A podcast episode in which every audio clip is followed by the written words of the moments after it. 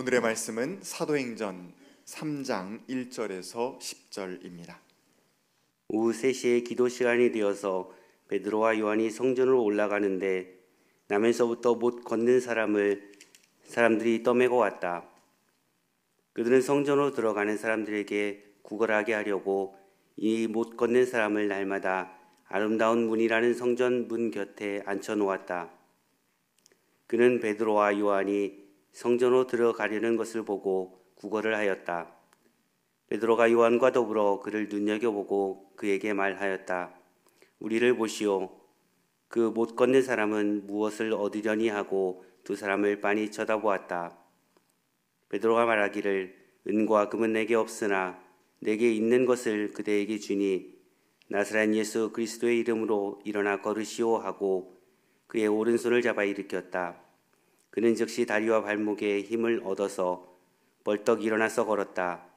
그는 걷기도 하고 뛰기도 하며 하나님을 찬양하면서 그들과 함께 성전으로 들어갔다.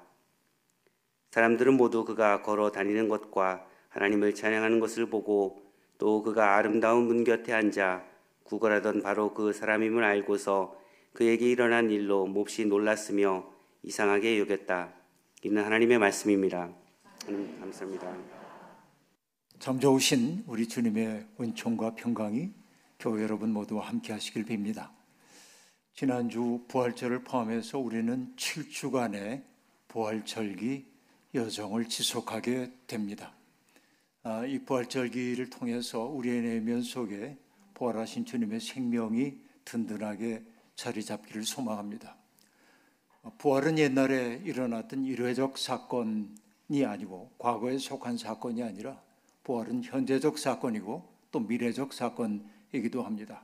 그 때문에 저는 부활 신앙이란 우리를 위에서 끌어가는 힘, 앞에서 끌어가는 힘이라고 그렇게 말하곤 합니다.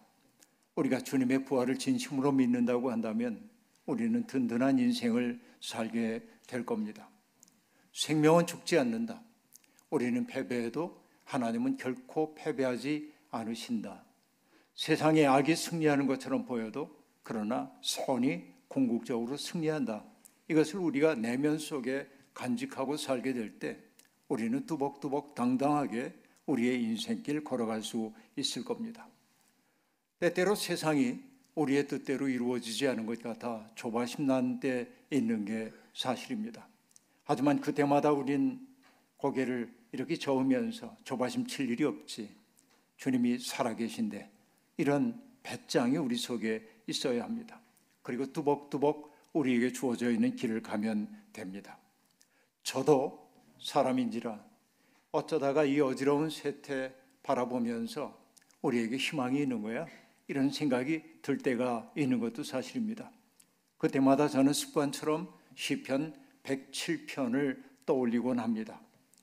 그들이 모두 술 취한 사람처럼 비틀거리며 흔들리니 그들의 지혜가 모두 쓸모없이 된다. 그러나 그들이 고난 가운데서 주님께 부르짖을 때 그들을 곤경에서 벗어나게 해 주신다. 폭풍이 잠잠해지고 물결도 잔잔해진다. 사방이 조용해지니 모두들 기뻐하고 주님은 그들이 바라는 항구로 그들을 인도하여 주신다. 길지 않은 구절을 인용했습니다마는 이 속에 다양한 삶의 내용들이 들어 있습니다.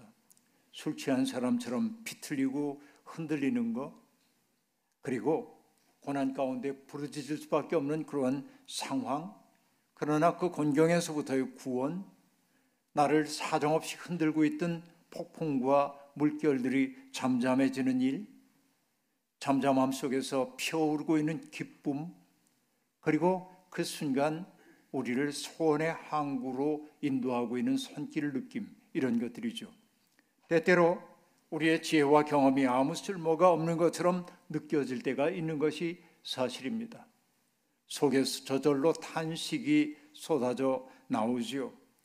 그러나 우리는 믿습니다. 풍랑을 잠잠하게 하시고 물결을 잔잔하게 하시는 하나님이 우리를 바라던 항구로 인도해 주실 거라는 사실 말입니다. 이러한 이미지를 가슴 속에 품게 될 때 우리는 삶에 대한 용기와 평안을 누릴 수가 있습니다. 사도행전 2장은 베드로의 오순절 설교와 새롭게 형성된 공동체의 모습을 아주 아름답게 보여주고 있습니다. 성령의 충만함을 입었던 사람들은 한데 모여서 기도하고 말씀을 나누고 주께서 그들에게 주셨던 그 은혜의 넓이와 깊이를 함께 구하며 서로를 풍성하게 만드는 공동체였습니다. 음식을 함께 나누는 것은 물론이고 자기들이 가지고 있던 것들을 팔아서 필요한 사람들에게 나누어 주는 공동체였습니다.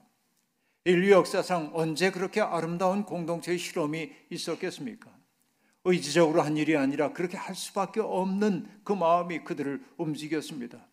저는 그 광경을 머릿속에 떠올릴 때마다 먹장구름이 가득 짙은 그 하늘에서 그 구름 사이에 빠꼼하게 열린 푸른 하늘을 보는 것처럼 인류 역사가 죄악의 역사인지 모르지만은 그 속에서도 아름다운 삶이 가능하다는 사실을 문득 보여준 사건. 그래서 깨어진 틈 사이로 문득 모습을 드러낸 하나님 나라.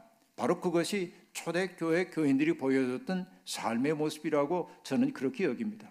그 세계는 생명의 세계요, 축제의 세계임이 분명합니다. 바로 그것이 하나님 나라의 전조였던 것이죠. 그 이야기를 전해주고 나서 오늘 사도행전은 한 사건을 통하여 하나님의 나라가 어떻게 도래하는지를 보여주고 있습니다. 오후 3시에 기도 시간이 되어서 베드로와 요한은 기도하기 위해 성전으로 올라가고 있었습니다. 오후 3시 그 시간은 제사장들이 하나님 앞에 번제를 바치는 시간이고 예루살렘에 살고 있는 많은 유대인들은 그 시간에 더욱 간절하게 하나님 앞에 엎드려 기도하기 위해 성전을 찾았습니다. 베드로와 요한이 그때 성전 올라간 것은 우연히 어느 날 간 것이 아니고 그 헬라어 시제를 보면 미완료 시제로 나온 것을 볼 때 그는 늘 기도하러 그 시간에 성전에 올라갔다는 사실을 보여줍니다. 이것은 시간의 지속을 나타내 주는 이야기입니다. 그리고 그날 그 운명의 날 베드로와 요한은 늘 보던 사람이겠지만 그날 문득 그 아름다운 문 곁에 있는 한 사람을 주목하여 보게 됩니다. 아름다운 문, 성전의 문 가운데 하나인데 아마 청동으로 장식이 되어 있어서 사람들은 참 아름다운 문이다 이렇게 말했기 때문에 아름다운 문으로 알려져 있는 문이지요. 옛날 번역에는 그것을 미문 그렇게 이야기를 했습니다. 성전 미문 아래라고 얘기한 것이 바로 그 문입니다. 그 아름다운 문의 장관을 바라보면서 사람들은 정말 아름답지 않아 장엄해 보이지 않아 이렇게 말했을지 모릅니다. 그러나 그 성전 아름다운 문 곁에는 아름답지 않은 풍경이 펼쳐지고 있었습니다. 날 때부터 걷지 못하는 사람이 있었습니다. 그는 정말로 고통을 많이 겪었습니다. 그래서 그는 살아갈 방도가 없었기 때문에 주변 사람들의 도움을 받아야 했습니다. 여러 사람이 그를 떠매고 와서 성전 아름다운 문 곁에 그를 앉혀 놓았습니다. 떠매오다, 앉히다 라고 한 말은 그가 철저히 수동적인 삶을 살 수밖에 없는 처지임을 보여줍니다. 누군가의 도움 없이는 살아갈 수 없는 비참한 처지의 사람, 그래서 성전에 들어가는 사람들의 말랑말랑한 그 마음에 호소하기 위해 그 자리에 앉아 있는 사람, 베드로와 요한은 바로 그 사람과 마주친 겁니다. 그런데 여러분 생각해 보시오. 아름다운 문이 있습니다. 그 곁에 걷지 못하는 사람, 떠매어 옴을 당하는 사람이 거기에 있습니다. 대조적인 이 모습을 성경은 이미지처럼 우리에게 보여주고 있습니다. 이것이 이 그림처럼 느껴지는 이 그림 언어가 우리에게 보여주고 있는 것은 무엇입니까? 그 당시에 성전 체제가 해야 할 도리를 다하지 못했다. 생명을 돌보고 그리고 회복시키는 일에 무능하다고 하는 사실을 입증해 보여주는 일종의 그림 언어처럼 제게는 보여지는 것입니다. 그날 그 운명의 날 베드로와 요한은 그 사람을 문득 주목하여 봅니다. 그도 또한 베드로와 요한에게 뭔가를 얻을 수 있는가 싶어서 그를 바라보며 그들을 바라보며 구걸을 했습니다. 그 사람의 나이는 나중에 사장에 보면은 40살이었다고 말합니다. 여러분 굳이 그 앞 걷지 못하는 사람의 나이를 밝혀놓은 까닭이 뭘까요? 객관적 사실이기 때문에요? 아니요, 제게는 그렇게 보이지 않습니다. 성경에는 40이라고 하는 숫자가 각별한 의미를 갖고 있다는 사실을 우리는 다 알고 있습니다. 저는 그가 40살이었다는 그 이야기와 출애굽 사건을 연결시켜 볼 것을 제안합니다. 출애굽 공동체가 광야에 들어가 가지고 40년 동안 광야에 머물렀고 온갖 시련을 겪은 끝에 마침내 약속의 땅으로 들어갔던 것처럼 그 베드로와 요한을 통해 그가 예수 그리스도와 만났을 때 그의 앞에 새로운 세계가 열림을 상징하기 위해 그의 나이가 마흔이었다고 밝힌 것 아닌가 생각해 보는 것이죠. 어쨌든 그 사람은 성전으로 들어가는 베드로와 요한을 보고 구걸했습니다. 두 제자는 그를 눈여겨 보았습니다. 아테니조라고 하는 이 헬라어 단어는 주목하여 보다라고 하는 뜻도 있지만 유심히 바라보다라고 하는 뜻이기도 합니다. 마음을 다하여 바라봤다라는 얘기입니다. 그냥 내 눈으로 어떤 풍경을 바라보듯 바라본 게 아니고 그를 유심히 바라봤다는 거예요. 그리고 그들은 그 사람에게 말합니다. 우리를 보시오. 그는 무엇을 얻을까 싶어 가지고 베드로와 요한을 빤히 바라보았습니다. 그리고 문득 거기에서 낯선 눈길을 느꼈습니다. 그동안 그 자리에 앉아서 사람들과 눈을 마주칠 일도 별로 없었지만 더러더러 누군가를 바라볼 때 그에게 돌아오고 있는 시선을 그든 그는 아픔으로 기억하고 있었습니다. 동정하는 시선, 경멸하는 시선과 그는 만나곤 했던 것이지요. 그러나 두 사도의 눈빛 속에서 그는 낯선 것을 느꼈습니다. 마치 자신을 꿰뚫어 보며 그가 겪어왔던 그 아픔을 다 이해한다는 눈빛이었습니다. 그대의 아픔을 나의 아픔으로 받아들여 그리고 따뜻하게 감싸는 이불처럼 포근한 눈길을 그는 느끼게 되었던 것이죠. 그 눈빛, 어쩌면 그것은 그가 오랜 시간 병자로 살아가는 동안 잃어버렸던 하늘을 비추어내는 렌즈였던지도 모르겠습니다. 어리둥절한 그를 향해 베드로가 마치 선언하듯 말합니다. 음과 그는 금은 내게 없지만은 내게 있는 것으로 그대에게 주노니 곧 나사렛 예수 그리스도의 이름으로 일어나 걸으시오라고 말합니다. 여러분 이 짤막한 구절 속에 있는 대조를 우리는 눈여겨 봐야 합니다. 하나는 없는 것이고 하나는 있는 것입니다. 은과 금은 내게 없습니다. 그러나 내게 있는 것이 있습니다.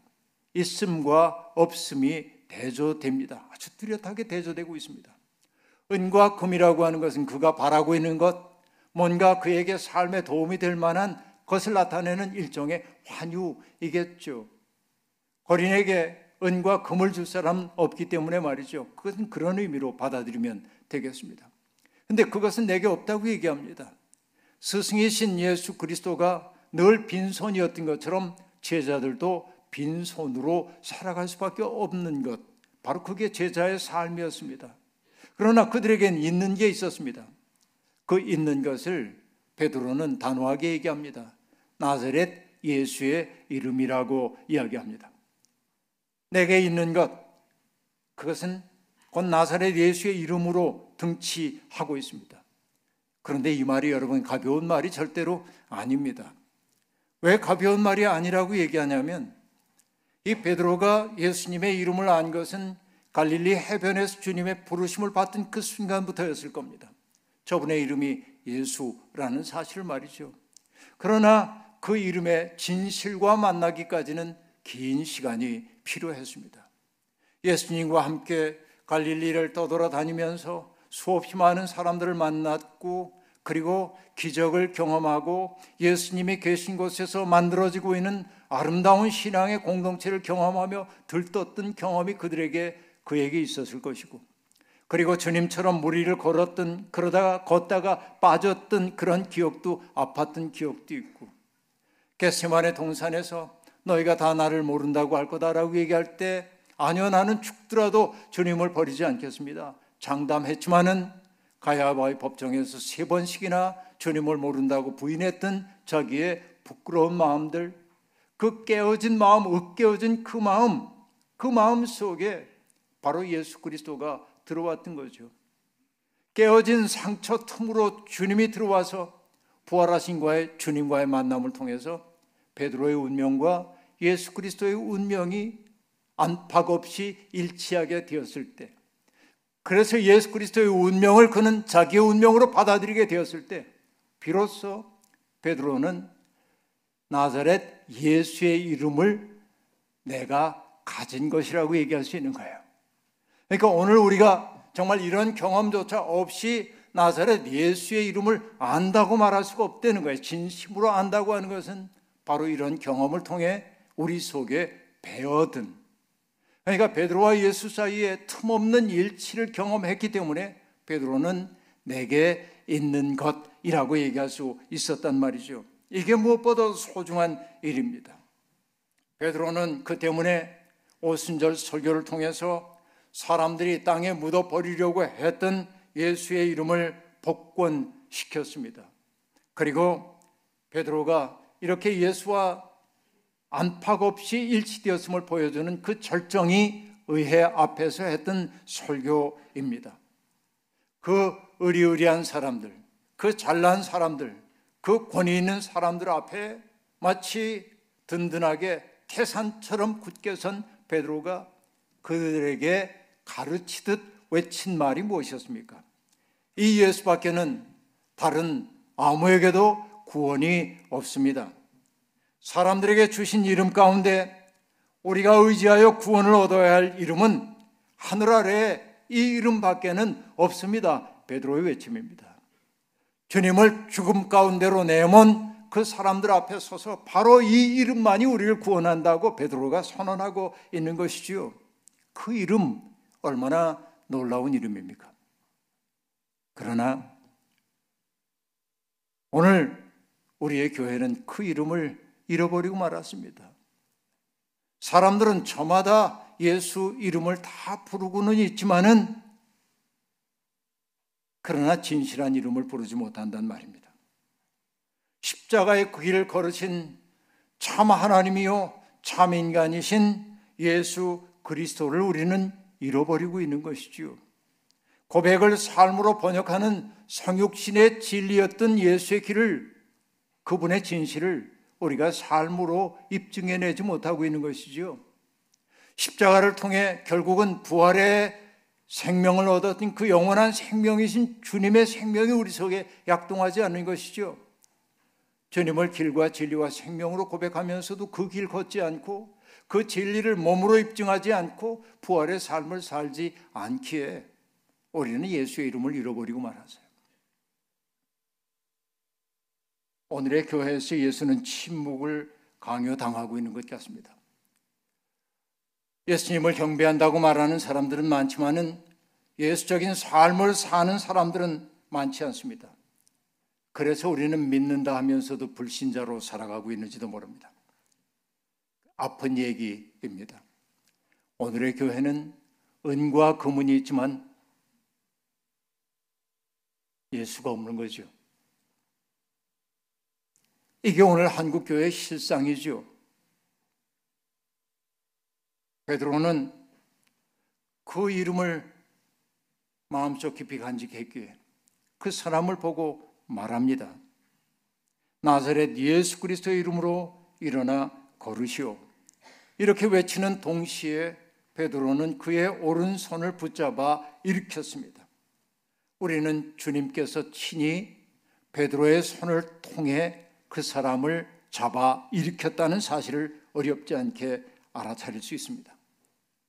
주님의 손이 사람들을 만지면 넘어진 사람은 일어선 사람이 됩니다. 주님은 열병에 걸려 누워 있었던 베드로의 장모의 손을 붙잡아 일으켰습니다. 주님은 귀 먹고 말을 더듬는 사람을 만났을 때 그의 귀에다가 손가락을 집어넣고 그의 현에 손을 갖다 대므로 그를 치유해 주셨습니다. 주님은 야이로의 딸 죽은 시신을 만짐으로 야이로의 딸을 일어서게 만들었습니다. 주님은 나인성 과부의 아들이 관에 갇힌 채 장례를 하러 나가고 있을 때 그 관에 손을 대므로 젊은이를 살려내셨습니다. 접촉은 이와 같은 사건을 일으킵니다. 꺼림칙하게 여기던 사람들과의 접촉이 우리에게 새로운 인식의 문, 내가 이전에는 결코 알지 못했던 그런 세계의 문으로 우리를 인도하는 경우가 아주 많이 있습니다.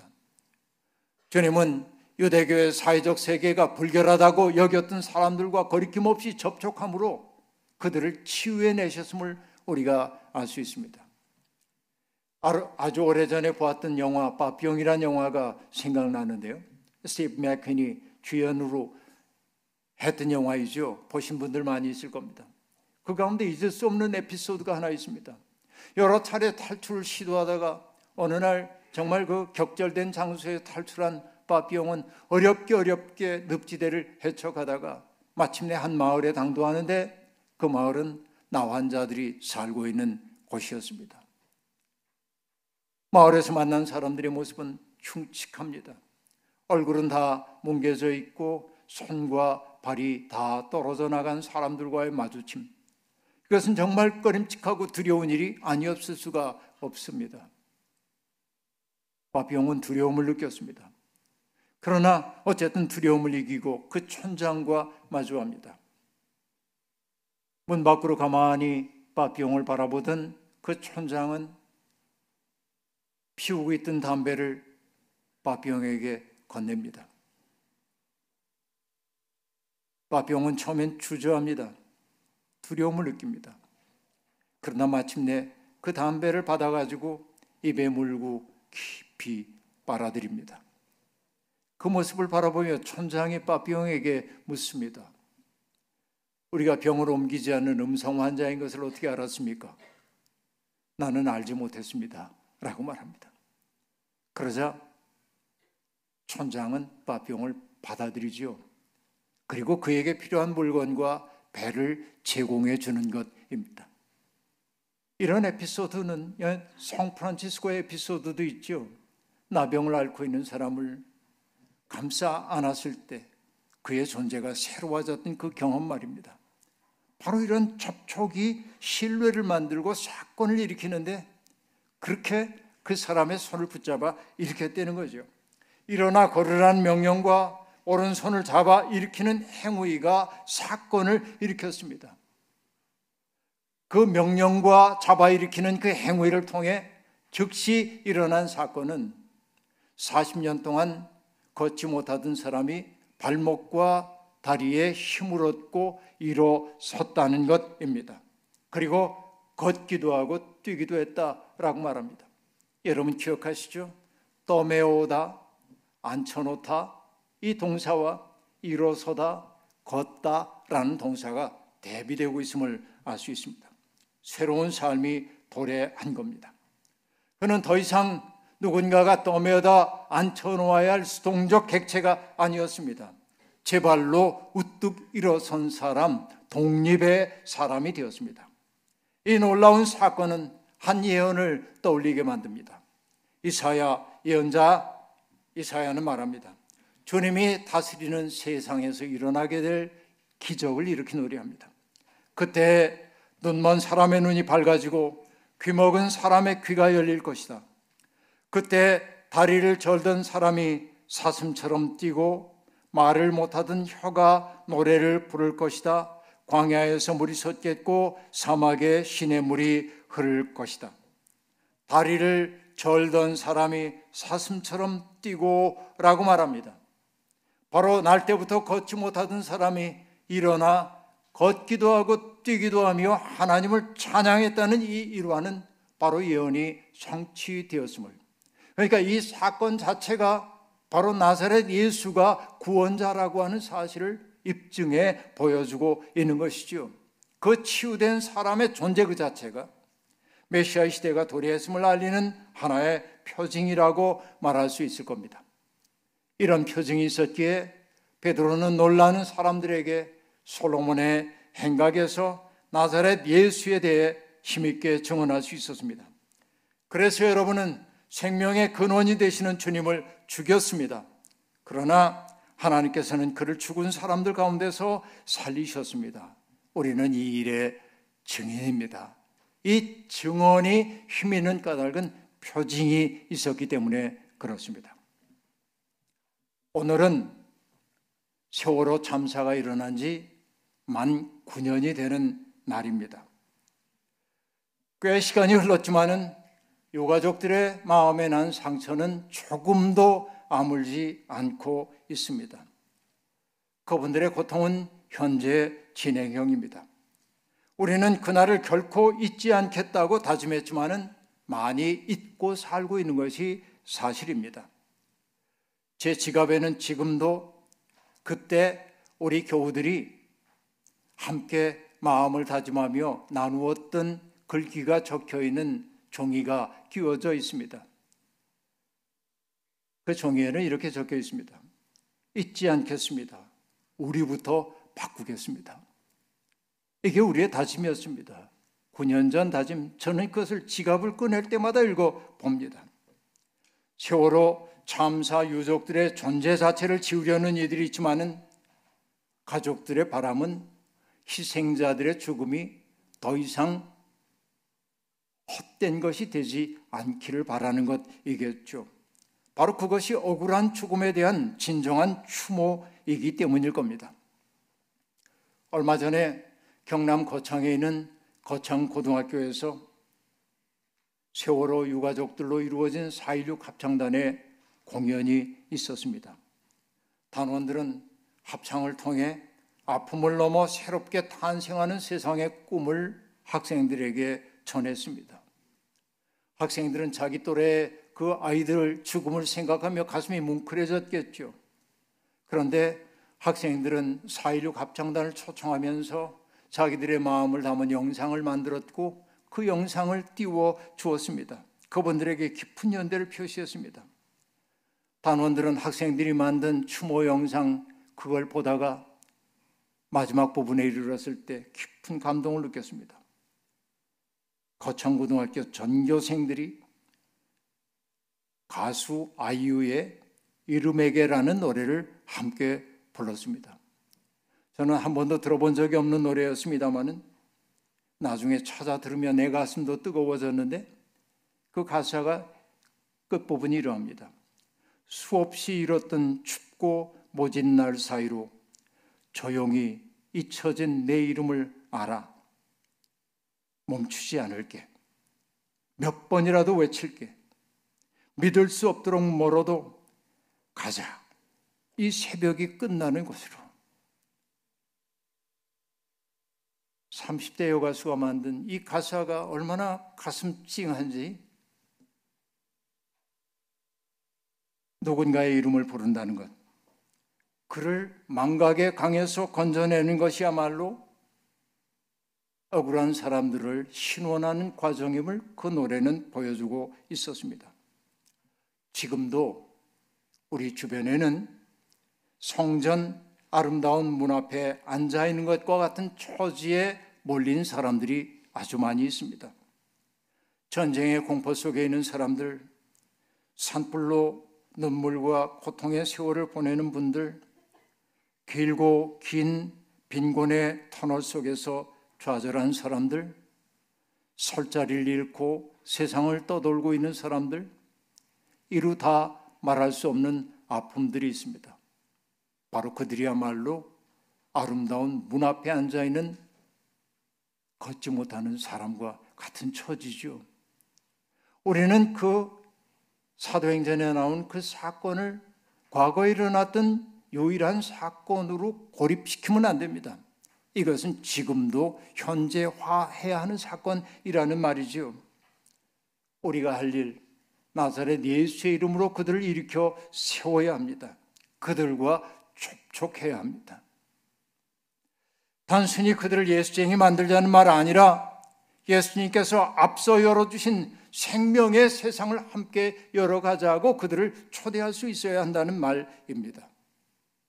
부활에 대한 고백은 부활의 삶으로 나타나지 않으면 안 되는 것입니다. 넘어진 사람들을 일으켜 세우는 것, 바로 그것이 예수 그리스도를 우리 속에 초대하는 일인 동시에 바로 그것이 무너진 세상을 굳건하게 세우는 일임을 잊지 말기를 바랍니다. 우리에게 주어져 있는 삶의 자리가 어디든 그 자리는 부르신 자리입니다. 아름다운 삶을 꿈꾸는 여러분, 우리의 삶의 풍경 곁에 아름답지 않은 모습으로 모습을 드러내고 있는 이들이 있습니까? 그들을 일으켜 세우라는 것이 주님의 명령임을 잊지 말기를 바라고 그런 일들을 통해 하나님의 영광이 이 땅에 오롯이 드러나기를 주의 이름으로 축원합니다. 주신 말씀 기억하며 거듭의 기도 드리겠습니다. 하나님 성전 아름다운 문곁 그곳에서 떠매어져 앉혀졌던 사람이 있었습니다. 사람들은 그의 존재를 풍경처럼 대했습니다. 세상에 불행한 이들은 너무나 많다고 그들의 고통을 다 덜어줄 수 없다고 우리는 재빨리 그 곁을 스쳐 지나가곤 합니다. 그러나 주님의 영에 사로잡혔던 지혜자들은 그 앞에 멈추어 섰고 그를 주목하여 바라봤고 나사렛 예수의 이름으로 그를 일으켜 세워 걷기도 하고 뛰기도 하며 주님을 찬미하는 사람으로 바꾸어 냈습니다. 주님, 우리 곁에는 그런 처지의 사람들이 많습니다. 온 세상의 아픔을 다 감당할 수는 없지만 우리 주변에 눈에 띄는 사람들의 아픔을 덜어줄 마음을 품고 사는 우리가 되게 하옵소서. 예수님의 이름으로 기도하옵나이다. 아멘.